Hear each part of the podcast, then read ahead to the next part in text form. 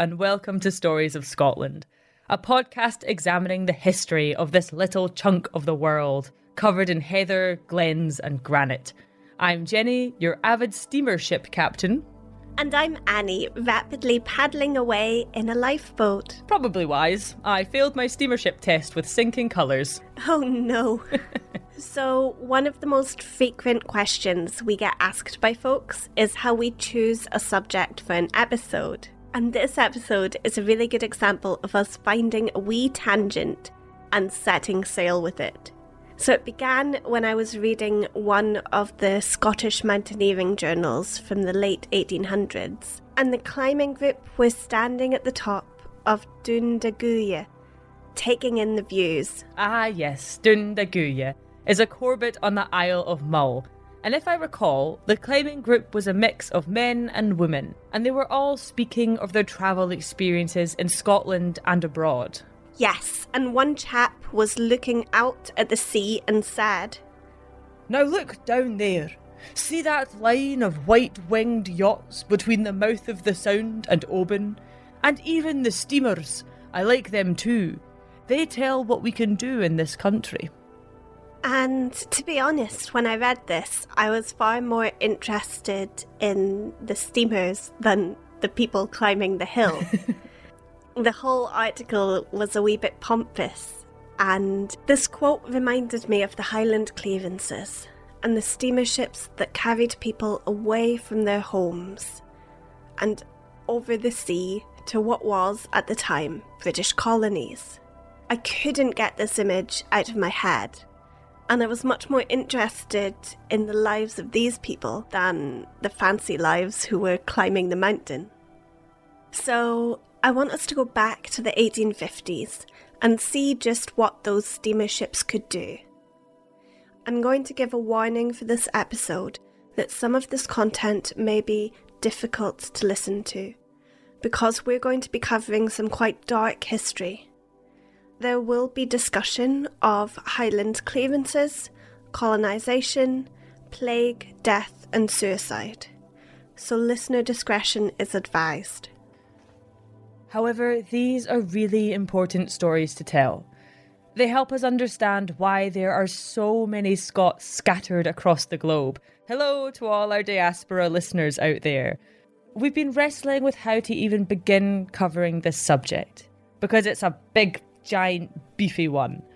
However, we've decided to begin by simply following a path that starts with a single steamer ship in the 1850s. We'll have a look at why people got on board and which powers decided that this was the right solution for the folks of the Highlands and Islands. We'll join them on their rough journey across the sea and discover what happens to them when they are so far away from their homes. I found this really moving to look into. It's a history that I've never really researched in depth before, and I think for Scots across the globe, this is such an important tale to tell. But first, a message from our sponsors.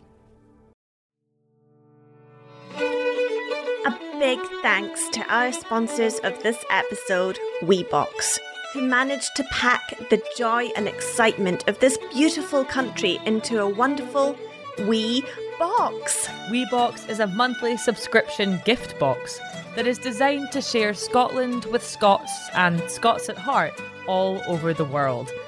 WeBox select delights that are often exclusive or can't be bought outside of Scotland. It's a fantastic gift and great value for money. Plus, WeBox supports Scottish businesses, artisans, the environment, and charities too, which are all things that we adore. Visit webox.co.uk and use code STORY10, that's STORY10, at the checkout for an exclusive discount. Yay, WeBox! Yay for WeBox! The National Museum of Scotland, in the heart of Edinburgh's Old Town, is home to Scotland's treasures from prehistory to the present day. It's open daily with free admission, and it's Scotland's most popular attraction. There's so much to see, from Mary Queen of Scots jewellery to the much loved Lewis chess pieces, and even Dolly the sheep. There are six floors of Scottish history to explore. Plus, there are cafes, shops, special exhibitions, and much more. Plan your visit now at www.nms.ac.uk slash Scotland.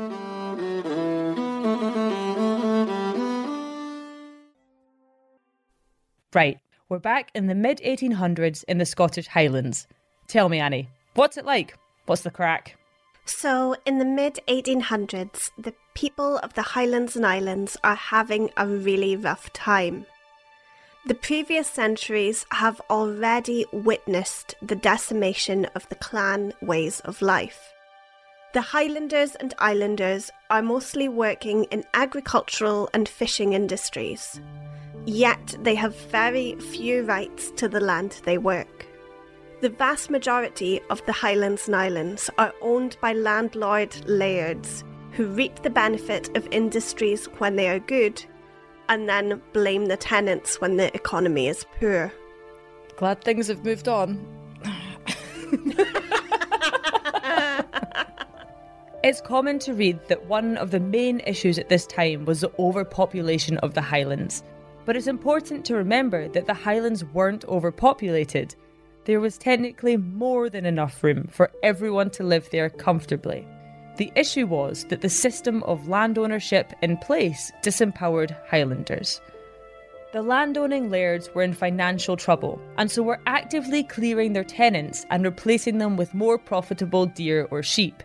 These lairds forced their tenants to the outskirts of the livable land, along coastlines and onto the worst farming ground possible. It is these areas that were overpopulated. The communities in these places grew very reliant on the potato crop. An acre of land could produce far more potatoes than grain, and so, with the little land the people had, they grew potatoes, eking out as much sustenance as they could. The population grew to a level where it could only be supported by a successful potato harvest. However, in 1846, the potato blight that had been moving across Europe struck the Highlands. The potatoes came up rotten and inedible, and suddenly there was nowhere near enough food available to feed all the people. However, a large scale disaster like that in Ireland was avoided as relief funds were raised from public charity, government support, and the landlords themselves. So, this is a complicated history, and we just need a little note here the way that the British government responded to the Great Famine or the Great Hunger in Ireland was heavily prejudiced. Yeah, because at this time Ireland was still part of the UK. And the government took an appalling approach to dealing with the food crisis in Ireland, which really increased the death rate, hardship, and trauma of the situation. Now, in Scotland, the government behaves differently. They do intervene with charity, but people impacted by the potato famine are still living in a really fragile place. Because no one wants to be in the vulnerable situation of living on charity to eat. And even with the government funded relief, there still wasn't enough for anyone to be surviving comfortably. These Highlanders and Islanders were getting incredibly poor nutrition which was impacting their ability to fight disease. They just weren't getting what they needed to survive properly. Now, couple this with the cold, damp winters that we're getting in the mid 1800s. The population was really, really suffering. The fundraised money provided oatmeal for the starving Highland population. However, as the potato blight dragged on, the funds weren't enough to provide the continued support necessary. By 1850, so four years since the blight first hit, the money had been used up. But the famine didn't end, and thousands of destitute Highlanders continued suffering. Enter the Highland and Island Emigration Society. Ah, yes, the Highland and Islands Emigration Society, was set up as a charity by Sir John McNeill and Sir Charles Trevelyan in 1852. McNeill had been heavily involved in the distribution of food relief to the worst hit parts of the Highlands. And this experience convinced him that the provision of food was not the solution to the issues that the Highlanders faced. Immigration was. He partnered with Trevelyan, who was high up in the Treasury in London, and together they started the Highlands and Islands Emigration Society. So, this society was set up as an independent charity, but both men had big ties to the government that everyone was aware of. And so, the Highlands and Islands Emigration Society was very supportive of the government's stance on Highlanders. And that stance was? There are nuanced prejudices at work here. Ah, as always. Woe be history in its nuance. So at this time, we do not have universal suffrage, and the MPs are all the landowning class. So the government was against the continued provision of food for fear of making Highlanders dependent on support, and they were reluctant to spend any more money feeding their own starving population. Many in power viewed the Highlanders as inferior, genuinely believing that the deep rooted social issues in the Highlands and Islands were because people were inherently less intelligent and lazy. The assumptions of low intelligence were rooted in prejudice against the Gaelic language. But remember, the Gaelic culture had been utterly decimated over the past few centuries and the land had been carved up and exploited so that it would only benefit very few people at the top of society. The tenant Gaels in the best of seasons had very little opportunity to set anything aside for the future, so in hard times they were forced to rely on charity. The land had been cut up in a way that meant people who had lived there for generations had no rights to it, and lairds didn't want them to remain there if they needed charity. Just another wee note here. With access to cultivate their historic lands, Highlanders and Islanders might have stood more of a chance to be able to create a life for themselves where they didn't need charity. But these people were never going to be given that. They weren't given a fair shot at being able to provide for themselves because they'd already been pushed to the cusp of the coast with very poor quality land. No amount of hard work can help you grow more oats when you just don't have the land to grow the oats on. Lairds came up with what they believed to be an elegant solution casting away their tenants to other parts of the British Empire. Let them have a field in the colonies instead of in their home island.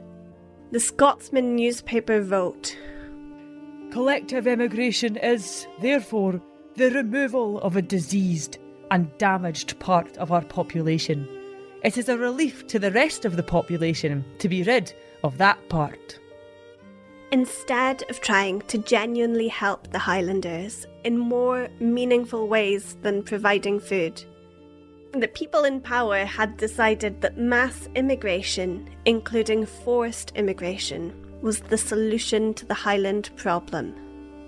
And so the Highlands and Islands Emigration Society began working with the government and landowners in hopes of moving 30 to 40,000 people from the Highlands to Australia.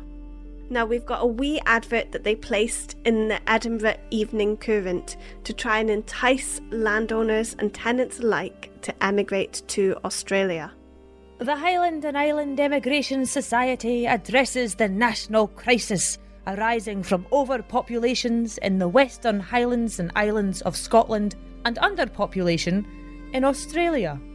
This requires prompt, energetic national effort a plan has been organised by the Highland and Island Emigration Society on the principle that each of the parties concerned should bear their share of the burden. The colony pays the greater part of the expense in the shape of two thirds the cost.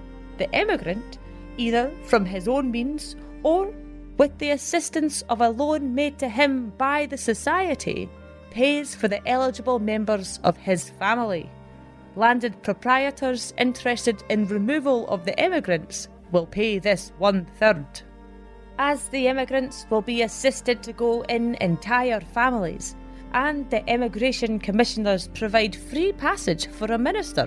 Both the domestic and spiritual tie will be preserved, and it is hoped that several thousand families sent out under these favourable circumstances will prove valuable in the formation of the Australian people. So far, there is no holding back on the part of the great majority of landed proprietors interested, and the committee have therefore earnestly appealed for assistance to the other parties concerned, namely to shipowners, merchants, manufacturers, bankers, and generally to all classes interested in the material prosperity of the country, and also to benevolent persons of every class who desire the success of an undertaking which is pregnant with benefit, religious, moral, and physical, to the United Kingdom, to Australia, and to the world at large. So we see here that the Society was offering to pay two thirds of the cost of the journey to Australia, while either the immigrant who wished to leave or the landlord who wanted to be rid of their tenants would pay the last third. And this advert really shows the mechanics of British colonialism, calling on the ship owners, the merchants, the bankers, all of the people who financially benefit from the colonies to encourage more British people to go to the Australian colony so there is more potential for profit. It's also worth highlighting that this advert is appealing to all British businesses, including Scottish ones. So, Scots were an integral part of the workings of the British Empire, and huge amounts of money and power were amassed by many in Scottish society and then the trickle down benefits of this income would be felt by the whole nation. In our case that we're looking at today, this is going to be at the expense of Indigenous Australian people. The Brits, Scots, and Highlanders would be committing atrocities against Australian Indigenous people in the name of British Empire and in general, wherever the British Empire colonised, the indigenous people were treated this way. Australia was not the usual destination for immigrants. America and Canada were far more common, and their indigenous people suffered greatly because of it. So, at the time we're looking at, in the 1850s, America was already independent. Go you, America. But both Canada and Australia are still under the rule of the British Empire. The journey to Australia took much longer than the journey to Canada, and the colony was far less developed. But the Emigration Society decided it was Australia or nothing. They thought the Highlanders' experience with cattle rearing and droving meant that they had the skills necessary for survival on the literal other side of the planet. Between 1852 and 1858, 5,000 people left the Highlands on ships sponsored by the Highland and Island Emigration Society. Multi generational families made up a large portion of this number, a break from previous emigration norms, where young single folk were most likely to make the journey. And interestingly, the majority of these people were cotters and squatters rather than crofters. It was those without access to any land at all that were forced from the Highlands and Islands. 59% of the people moved by the Immigration Society hailed from Skye. So some families chose to leave of their own free will, and other people were offered the choice between removal from their home or removal from their home with a one way ticket to Australia. And so, while many agreed to go to Australia and were not forcibly removed, they were coerced by threats of homelessness and destitution. So the Society sponsored a total of 29 ships to Australia. And as they were a charity, the journeys undertaken were all very well documented, which again was not the norm for most emigrations. But because of this documentation, we can get a really good understanding of what one of these journeys was like. I'm going to guess terrible. That's a pretty good guess. But I'll just add in that it's free to search the ship's registers. So, if anyone out there suspects that their relatives immigrated away from the Highlands or Islands in the 1850s, then you can look up these records. The ship's register gives information about the family units and single people who were travelling, their ages, and they often have wee bits of information that let you see more of a picture of their lives. There's a column that I love, it's labeled Remarks, and it just has some really gold statements in it. Refuses to get on ship without what she calls her podcasting equipment. How do you have a podcast in the 1850s, Jenny? On you go, tell me how. You just yell really loudly? She just had a bullhorn. so, an example of a real piece of writing in this column would be Donald and Christy Mackenzie from Breakish in Skye with their four children. And we can see that they were dispossessed of their croft in May that year. And Donald had been working in the fishing industry for a few months to make a living. They've added the words poor family at the end of this description, implying that this is a family who simply don't have enough to get by. So, in just a few sentences, we can get a whole picture of the reasons why this family are leaving. Their craft has been taken away from them and they are struggling. And then some of these descriptions in the remarks are slightly jarring. For example, Effie McKinnon, aged 47, had written next to her, Healthy woman, looks younger than really is. Understand, does farm work. There you go, Jenny. The farmer's secret to youth. Do work. What is what is the secret to everlasting youth? Hard manual labor. yeah, for me they would definitely have in the little remarks column like Jenny, face for podcasting, not symmetrical, squinting. What would mine be? Annie, very poor woman, but grows juicy tomatoes. My tomato crop has been excellent this year, folks. That's why you look so young.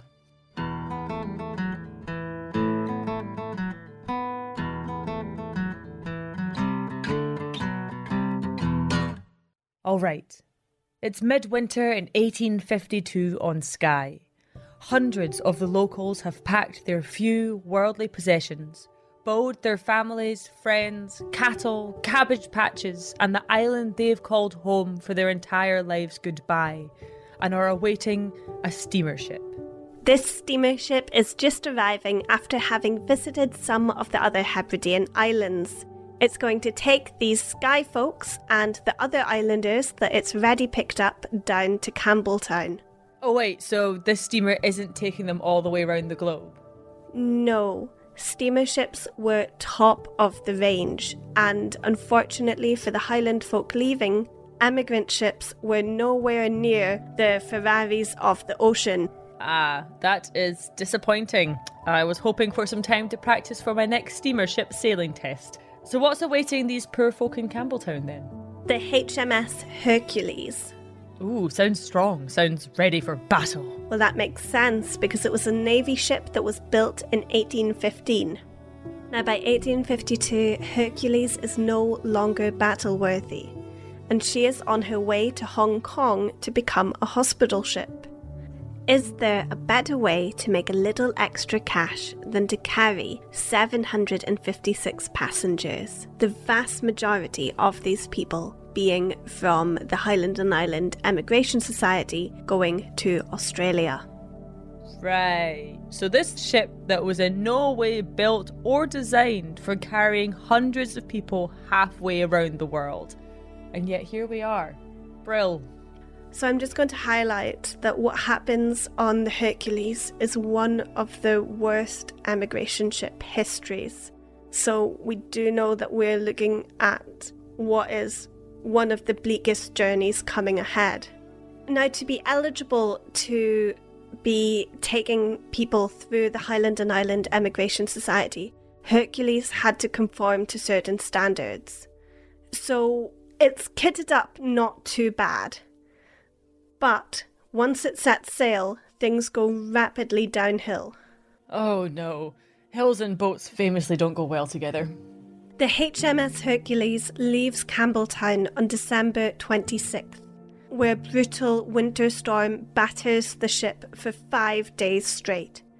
The weather was so bad that Hercules turned back and sailed to Rothesay, arriving with its sails in tatters, and many repairs were required. And there were also some very seasick Highlanders. There's a really kind of sad little bit of information that I found which described that the people on board kept whispering to each other earnestly in Gaelic. We're still at Ailsa Craig. They desperately wanted to be moving forward with their journey, but instead they were being held in limbo.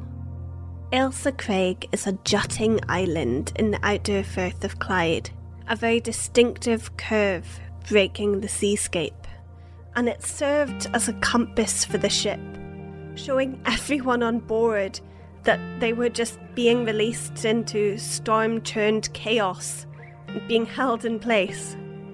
I always imagine immigrants saying farewell to their homeland in a romantic way, maybe just because that's what I'd want for myself if I was to ever leave. You know, watching the last peak of land disappear behind the horizon of the ocean. Yet this experience on the Hercules is the opposite. They get stuck in stormy Scottish seas and left with quite a literal sick feeling. It's not a great start. Not at all. The Glasgow Herald wrote on the 28th of February 1853 While in Rothesay, symptoms of smallpox appeared, which have since spread rapidly amongst passengers. After a stay of two weeks at Rothesay, the Hercules sailed for a second time, but after being several days at seas, was compelled by another storm to take refuge in Queenstown Bay, Cork. There, the unfortunate vessel still lies, and may lie for many weeks to come before she obtains a clean bill of health. The cases of smallpox on board have been numerous, and latterly, some cases of fever have appeared. The prevalence of smallpox cases on board this unfortunate ship is clear proof of the carelessness of the people in regard to the vaccination. For a considerable number of years, the inhabitants of the Western Isles have become quite indifferent to vaccination, and the consequence is that cases of smallpox are becoming unusually common. The fact is that matters will not be properly attended to in this respect until every family be compelled by the government of this country to have their numbers duly and properly vaccinated.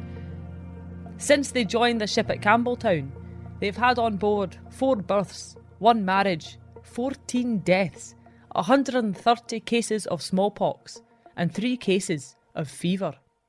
So, for me, it seems really obvious that they should have required the immigrating population to be vaccinated before loading them onto the confined space of the ship.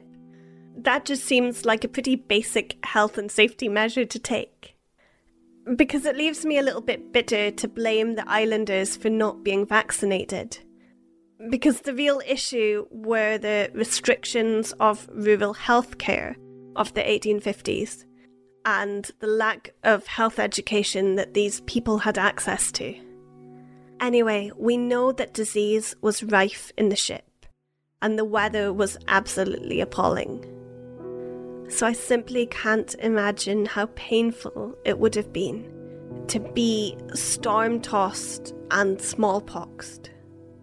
There's some extracts from a journal on board to peek inside what was happening. These include a mention of self harm and suicide. They use historic language to describe this, but I'm going to stick to the archive as it was said because I feel it gives us a very true perspective of what's happening. If you want to skip ahead at this bit, please do. February 6th. Had divine services on deck, both morning and afternoon. Mary Macduff from Uist died of smallpox and left a husband, three children, and an infant on the breast. February 9th. A man from Uist named Link, not of Highland extraction, attempted suicide by cutting his own throat. He made a deep gash in his neck, but his knife was too blunt to do the deed before he was discovered. Ten patients sent ashore. February 12th, two births on board.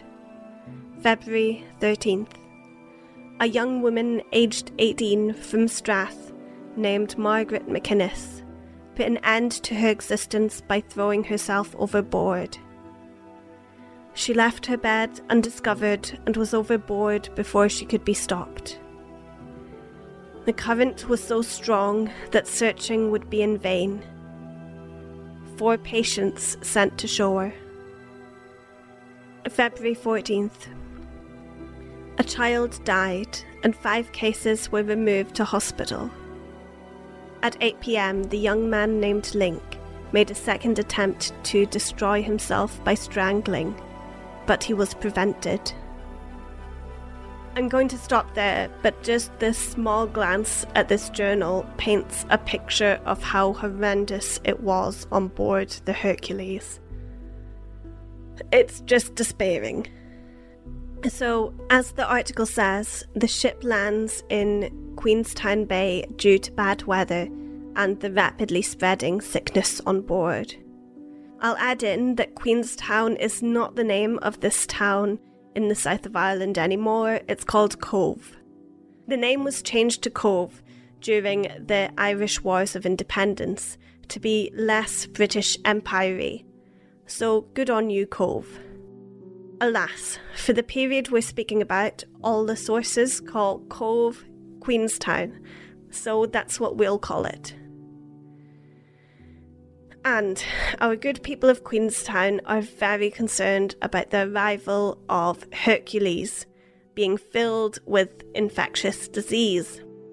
A reporter from the Cork Examiner attended a packed town meeting on the 4th of March 1853 to see what the mood amongst the folk was. The reporter writes that a local stands and says, We, the inhabitants of Queenstown, having heard with great alarm that it is the intention of the authorities to land either a portion or the entire of the immigrant ship Hercules and place them in the old barrack of this town, beg most respectfully to protest against this. Smallpox and fever of the most malignant kind present prevail on board that ship to an alarming degree. Fresh cases are daily occurring, and we humbly submit that the bringing of over 700 persons into this crowded town will inevitably spread disease. A conclusion which we may say we are warranted in, as we have painful experience of past cases, one of which, the Ella, had the most fearful consequences, and the loss of many lives occurred in the two years since. If our town got a bad character, if it were generally known around that infectious disease prevailed here, why, we all know what the result would be. People would be prevented from visiting our town.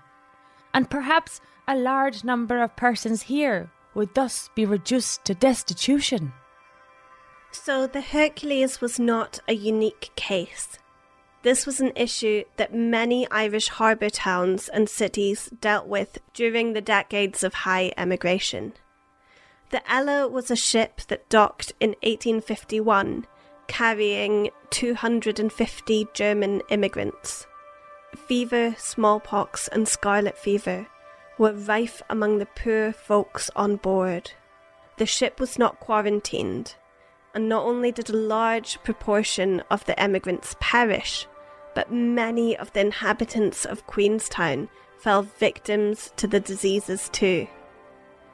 The folk at the town meeting carry on to say, We would be happy to give every assistance in our power to provide for the emigrants, but the most imperative duty to perform is towards the inhabitants of this town, and that duty we are bound to perform.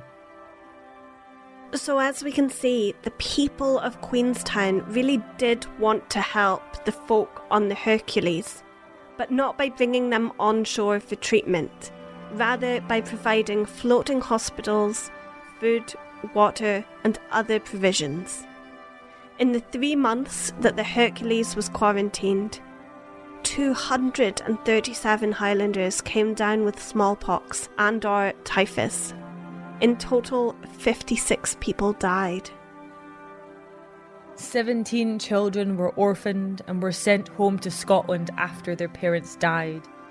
But while in quarantine for three months, after some time the rules were relaxed for those who had recovered from illness or were showing no signs of it. Many left the Hercules altogether and either returned to Scotland or boarded other ships bound for Australia, America, or Canada. This split up many of the multi generational family units that were on board. Of the original 756 passengers, about 380 remained for the journey to Australia, finally leaving Queenstown on the 14th of April 1853. For the next 104 days, that's 14 weeks, or three and a half months, or enough time for the average person to go 3.85 centimetres of hair, the people of the Hercules sailed south, past all of Europe, the entirety of Africa, round the Horn of Africa, they skirted the fringes of Antarctica, sailed along the southern coast of Australia, and eventually reached Adelaide. And thankfully, in contrast to the awful start of the journey, the actual trip to Australia was fairly smooth sailing. It's an incredibly long journey, and one that came with many challenges. From the violent storms in the north to the dead stillness of the doldrums, the heat of the equator, and the freezing bitter cold of Antarctica. And while the journey itself was far less perilous than the months docked in Ireland, there were more deaths on board the ship. This was not uncommon. The journey was long and hard, especially for the immigrants in the lower decks of the ship, where living conditions were worst. The spaces were overcrowded and dark. Lamps and candles were not allowed because fire could spread disastrously fast. Rats, mice, and lice were common. It would have been near impossible to live a healthy or hygienic life in these conditions. I think I remember reading somewhere that they would use vinegar to wash the boats while they while they were on their journeys. Yes, so they would mix vinegar with chloride of lime to wash the decks, Oh. and that way they saved themselves from using any drinking water, and it also helped to stop the spread of disease and probably improved the overall smell of the ship. Oh, you know it's bad when vinegar is the good smell. They'd all be pickled by the time they got to Australia. That's also possible because they would be eating lots of pickled foods, such as pickled pork or beef in brine. Oh, I'm not gonna lie, the thought of pickled pork gives me such heebies. I, I honestly think I'd last about seven minutes on one of these ships. They probably also had nice dried beef that you could have. Either incredibly dry or very pickled. Those are your choices. Mm. However, I do enjoy, Jenny, that it's the pickled pork and not the smallpox that has put you off this journey to Australia in the 1850s. It's the pickled pork and the threat of sharks, I think, for me. Well, fortunately for you, Jenny, I have a wee snack of information about sharks, but to warn you, it's pretty grim Oh no. and and sort of puts this horrible journey back into perspective. oh, go on then. I need something to take my mind off the pickled pork. The worst thing about this is it makes me think more about pickled pork. so there was a woman on board the Hercules called Anne MacLeod. Now, Alexander Nicholson had also been a passenger and he wrote many letters home, and one of them was telling the news of Anne. A lot of his letters got published in newspapers, and so that's how we know this really strange tale. Unfortunately, Anne died on board while the ship was off the west coast of Africa. Now, when people died on board emigration ships, which, like I said, was a common occurrence, the bodies could not be kept on board because there was no way to stop the decay and decomposition of the body, despite all the vinegar that they had. So, to deal with the bodies, they would use burial at sea. Alexander wrote that on the day of Anne MacLeod's funeral service, while her body was on deck in a light coffin box, respects were being paid, and no less than eight sharks were following the ship closely. The sharks were watching every movement until Anne's body was laid to rest overboard.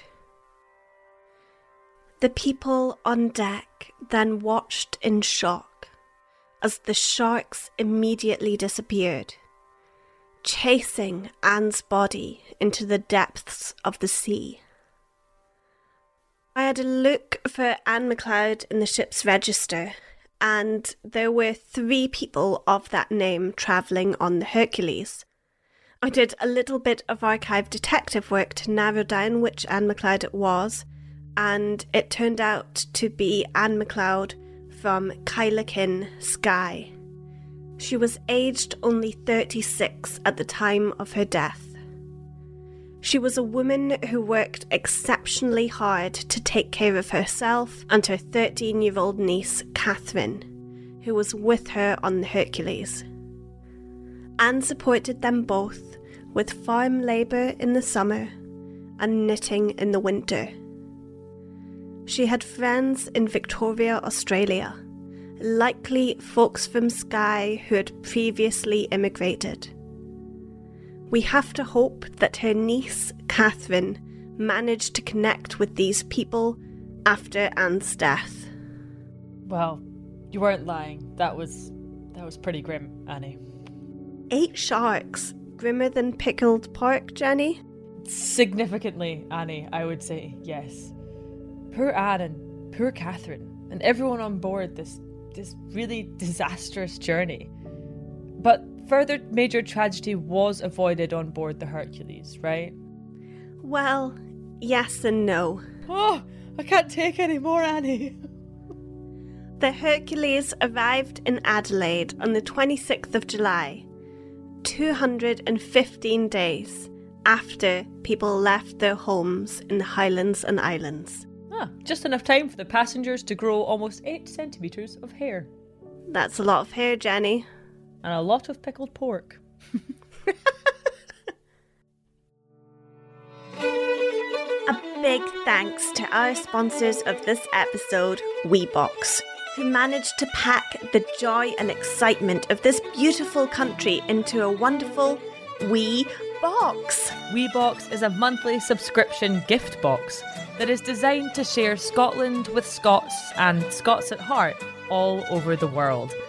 WeBox select delights that are often exclusive or can't be bought outside of Scotland. It's a fantastic gift and great value for money. Plus, WeBox supports Scottish businesses, artisans, the environment, and charities too, which are all things that we adore. Visit webox.co.uk and use code STORY10, that's STORY10, at the checkout for an exclusive discount. Yay, WeBox! Yay for WeBox! The National Museum of Scotland, in the heart of Edinburgh's Old Town, is home to Scotland's treasures from prehistory to the present day. It's open daily with free admission, and it's Scotland's most popular attraction. There's so much to see, from Mary Queen of Scots jewellery to the much loved Lewis chess pieces, and even Dolly the sheep. There are six floors of Scottish history to explore. Plus, there are cafes, shops, special exhibitions, and much more. Plan your visit now at www.nms.ac.uk slash Scotland.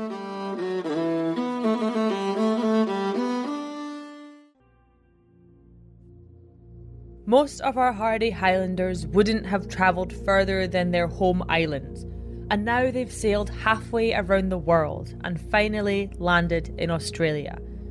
From the little that I remember from school history, I do recall that Britain shipped a lot of criminals there at the start of the colony. Was this a lawless land that our Highlanders were thrust into? Australia has an incredibly rich and much more exciting history before the British arrive. However, the first British colony settlement was established in 1788, and as you're saying, it was initially set up as a penal colony, a place for convicts to do hard labour. Ah, the old out of sight, out of mind trick. Very out of sight and very out of mind. Now, because of the differences between Scots law and English law, Scotland did send far fewer convicts to Australia than England did, but it was still a part of Scots' legal system for many decades. You might remember, Jenny, one of our earliest episodes on the Radical War when a bunch of men and even a boy who supported the Radical War in Scotland were transported to Australia. By the time Britain stopped sending prisoners over to Australia, in 1868, it's estimated that around 160,000 convicts had been shipped over in total. The majority of them were petty criminals, thieves, and repeat offenders. And around 25,000 of these people were women, so that's only about 15%. There's a massive gender imbalance in the early colony, but free settlers, immigrants, and people born in the colony bring up the gender quota to mean that by the mid 1800s it's a more balanced place once again. Okay, so it's a bit of a melting pot, but by the time of the Hercules, it's a well established colony and, in colonial terms, thriving. Yes, and then gold was discovered in 1851, so a huge gold rush followed. Previously, Australia had been seen as a less desirable place compared to Canada and America to emigrate to. But gold made it considerably more attractive, glittering and shiny. People began flowing from all over the world, the majority coming from Ireland, Scotland, England, Wales, America, Germany, and China one of the notes in the ship's registers, again in this little remarks column that I adore, was about the MacLeod family, a group of orphan siblings all in their 20s. And it said, very eligible young people, they promise not to go to the gold fields. Ah, there be gold in these stolen lands. Yes, lots of it. But it's really important again to note that the colonial activities were massively damaging for both Aboriginal people and Torres Strait Islander peoples. Diseases brought by colonisers were lethal to huge numbers of indigenous communities. As the colonies expanded, the actions of the colonisers initiated many violent conflicts and massacres of indigenous Australians. This history of Scots as part of empire in Australia is massively important and one that we can't cover properly in this episode. So for now, let's return to this small piece of imperial expansion the ship, the Hercules. The Hercules docks in Adelaide, and our sea worn Highlanders disembark, no doubt with feelings of sadness, fear, excitement, hope, and relief. And very wobbly legs. yes, very wobbly legs. Those who hadn't had their trip paid for by their landlords and had taken a loan from the Immigration Society were keen to wobble straight into a job to pay back the debt that they owed. Most families found work. However, they had to disperse far and wide across the colony. Common jobs available were shepherding, stockmen, hut keepers, labourers, grooms, domestic servants, dairymaids, and wet nurses. While employment was a good thing, it was below the expectations that the people had upon embarking the ship, where they had been promised well paid skilled labour as well as societal cohesion. it wasn't as easy for these people to integrate into Australian society as they had imagined. The majority of those on board the Hercules were native Gaelic speakers, forced to leave Scotland because they were destitute.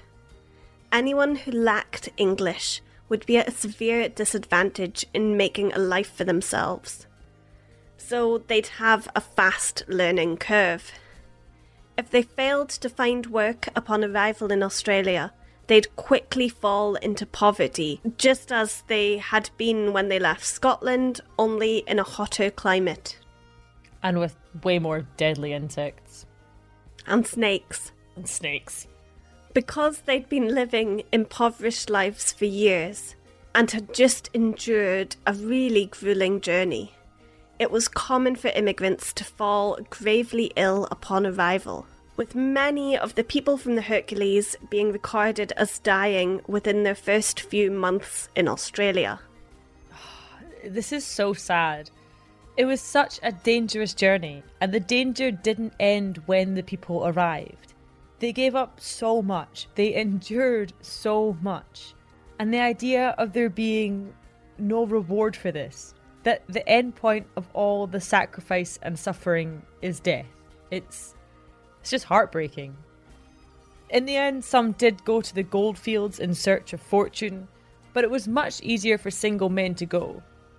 Many of the Scottish family units were unwilling to separate. It was hard to find employment and stable life for all the family out on the goldfields, and they were reluctant to split up.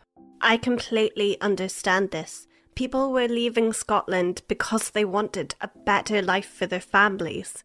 So the last thing they're going to want to do is break up that family life.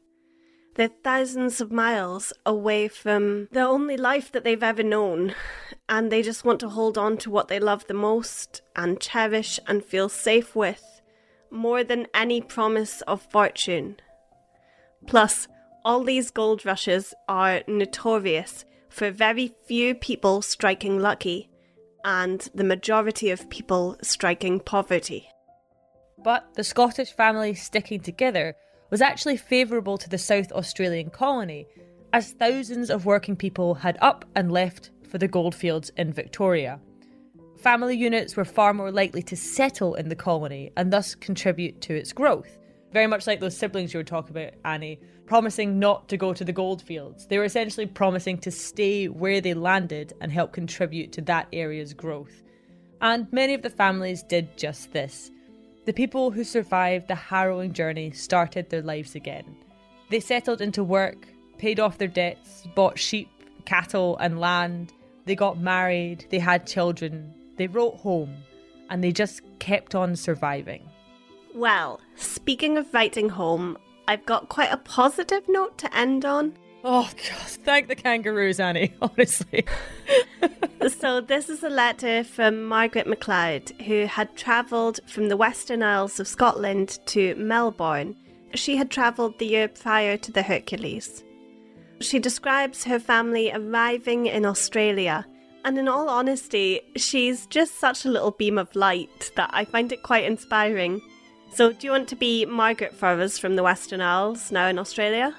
All right, get ready to want to emigrate to Australia. My dear brother and sister, it is with the greatest pleasure that I write to you these few lines to let you know that we are in good health. We are hoping and wishing that this letter may find you in the same condition. My dear brother, I'm sure that you would be longing to hear from us on how we are coming on. Firstly, I must tell you that Archie, James, and Sandy McPherson went to the gold diggings about two months ago. What was keeping us so long from writing was that we were hoping to hear from them. We had a letter from them last Saturday, and they were mentioning in it that they did very little at the gold diggings, but there is no saying that they may not get a little yet. But the gold diggings are not all so well as the reports in our country would have you believe. Roderick is working in a smithy in the town and getting paid three pounds six shillings a week, and Donald is in a lemonade shop and getting paid three pounds a week. Angus is working in a public house and getting one pound five shillings a week, along with rations. There's plenty of work here for every person that will work, and good wages for tradesmen and labourers on top. I wish that you and Margaret would take the courage to come out here. Margaret would do very well in washing. She would get eight shillings for every dozen of linen she would wash and dress. Emily and I are getting a good deal of washing, and it's very useful to us because the men are not successful at the gold diggings. There is a Gaelic sermon preached every Sabbath, so the place is not for want of grace. This is a beautiful country, with always fine weather, but it is very hot sometimes, and I suppose it is never very cold. We had such a long voyage, but it was very favourable. I dare say that Thomas wrote to tell you of the death of our dear little boy, who suffered such a great deal. Poor John Mackinnon lost all his family. The only one that was living after arriving on shore died last week. My dear brother, give our kind love to all who inquire for us, especially Mr. McCall and all acquaintances. Mother sends her love to Mrs. Cameron's family and all friends. Your ever affectionate sister, Margaret. Though Margaret endured hardships, I find it really touching that the first things she spoke about were the happy things in her life, um, and also encouraging other people to join her in Australia. And she's listing the jobs that they've got and the amount of money that they're making so that people have a realistic idea of what they can earn when they come to Australia. And the original letter is a wee bit longer. She also listed all of the expenses that they had on their rent and how much a dozen eggs cost and so on. but yeah, I I thought it was quite charming. Overall, despite its difficult start, the Highlands and Islands Emigration Society was satisfied with the outcomes of the Hercules. The Port Adelaide immigration agent reported that the folks on board were peaceable, orderly, and moral, conditioned to hardships, hard working, and accustomed to turn their hand to every description of rough outdoor work. The colonial powers were happy with the Scots, and so they paid the Emigration Society enough for a further thousand Highlanders to be transported. Over the next six years, and including the journeys that had already happened, altogether a total of 5,000 Highlanders and Islanders boarded steamships from their home ports and made the Emigration Society funded journey to Australia. Not quite the 40,000 that had originally been imagined, but still a large number of people. And in 1858, the Highlands and Islands Emigration Society ceased its transportations. The economic conditions in Scotland were far more promising by this time, and so the number of people resorting to emigration was much, much smaller. The circumstances of Australia's colonies had also changed. They had become oversaturated with immigrants from all over the world and were unable to provide work for everyone, meaning that thousands were living in destitution and being supported by the struggling colony. Word of this reached back home and put the few people looking to emigrate to Australia off it as a destination. My point of view is that we should always look at the Highlands and Islands Emigration Society through a highly critical lens because it's a charity that was founded on prejudice against the people that they are meant to be helping. But anyway, for every Scot who immigrated to Australia, they each have their own story. Some are tragic and tell of broken communities and families. Some tell of death and destitution, and Others are fairy tale stories of wild successes and riches and power.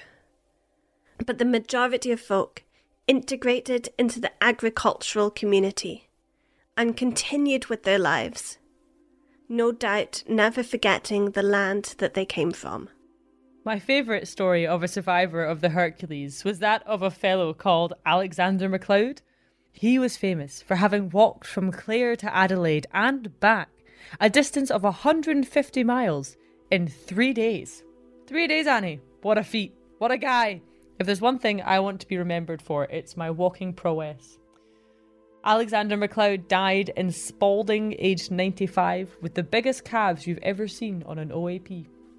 The story of the Hercules is a page in the book of the Highland clearances, which we'll definitely be covering in far more detail in the future, along with more immigration stories.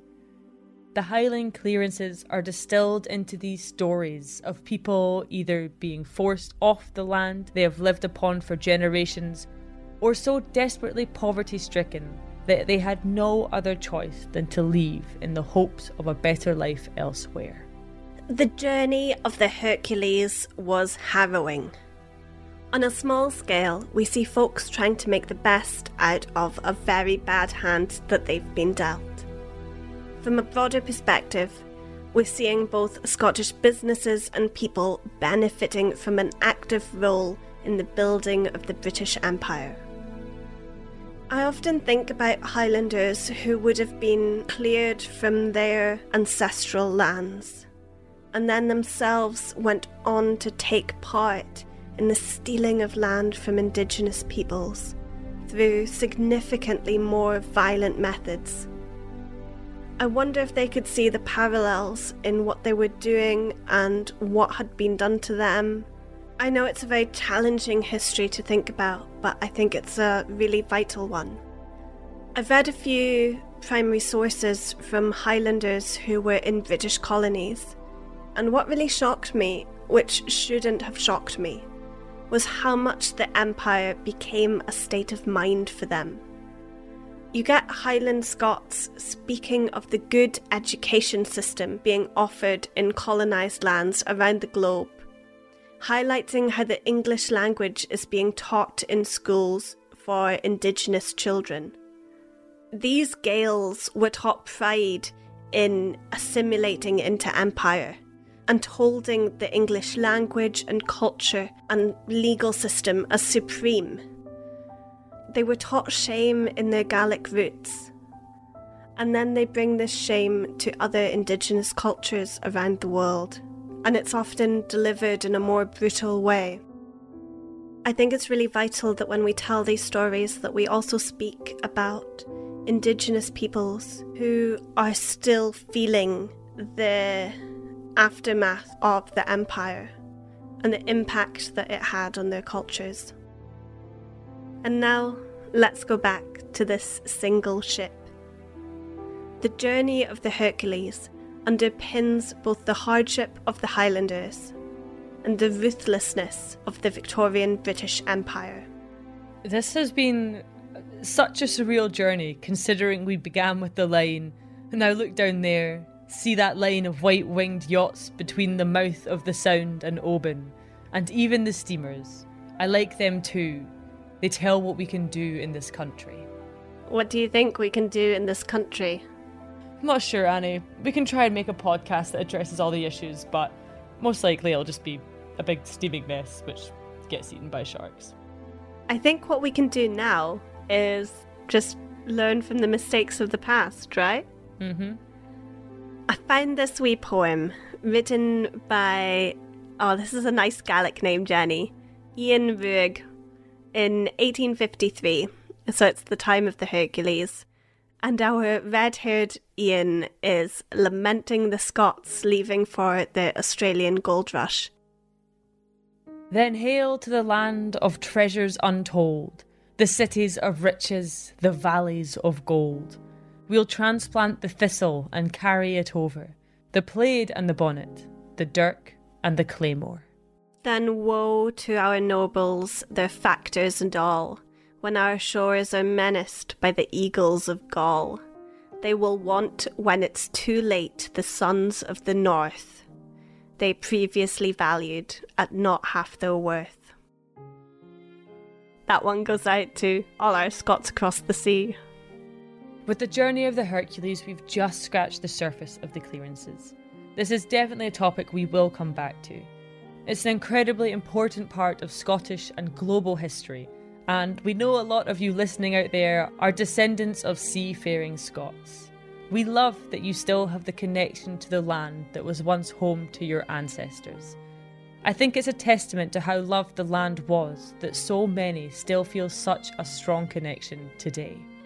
With these people, there's a little bit of Scotland all across the globe. And if there's anything that this makes me feel, it's that we should be kind to all immigrants and asylum seekers when they wish to make a home here. There's a lovely Gaelic phrase, Ciad Mìle Fàilte, meaning a hundred thousand welcomes. And I feel like everyone deserves that when they want to make a home in Scotland. And that's the end to our voyage of the Hercules.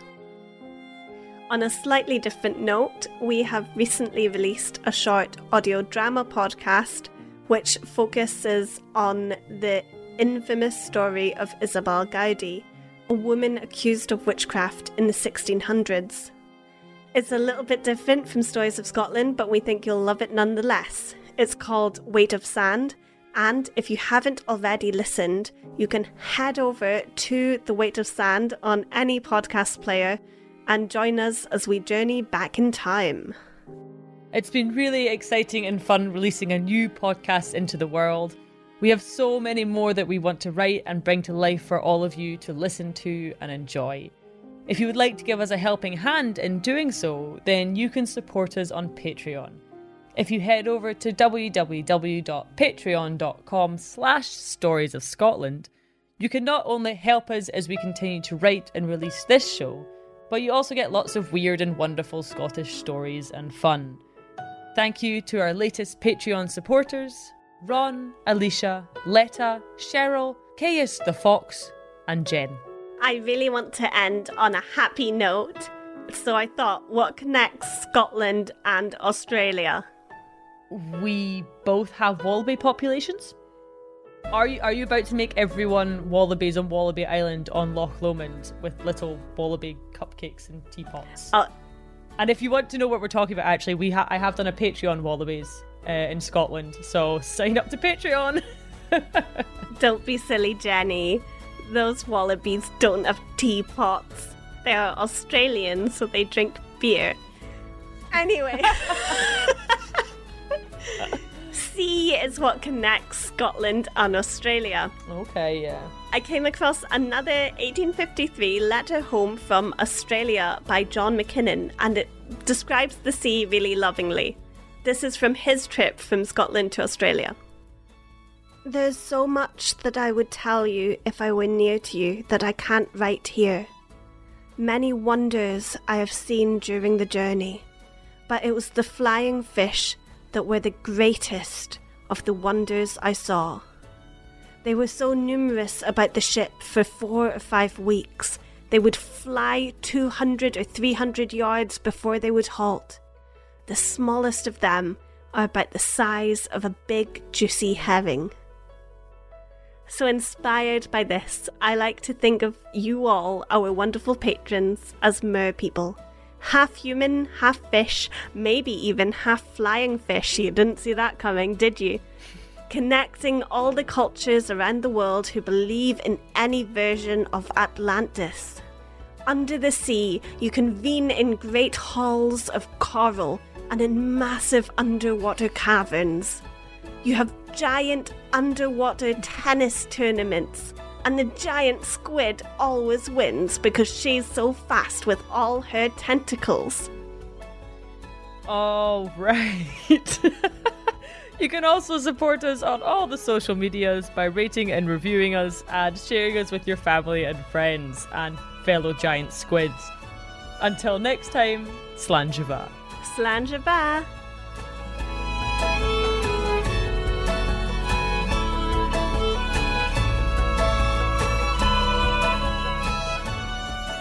Well, fortunately for you, Jenny, I have a wee tidbit about tidbit. I can't say tidbits.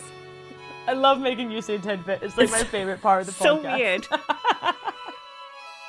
the bodies could not be kept on board because there was no way to stop the decay and decomposition of the body, despite all the vinegar that they had.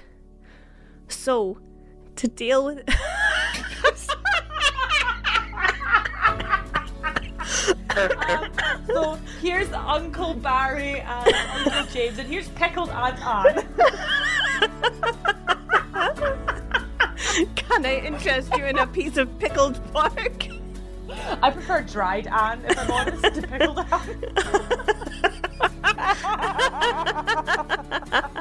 Anne. so glad we got through that straight face. Because I know people listening will find that funny, but we can't laugh. We can't leave this in the oh, edit. oh. oh god, that's dark humor even first. Oh. okay. God, that's funny.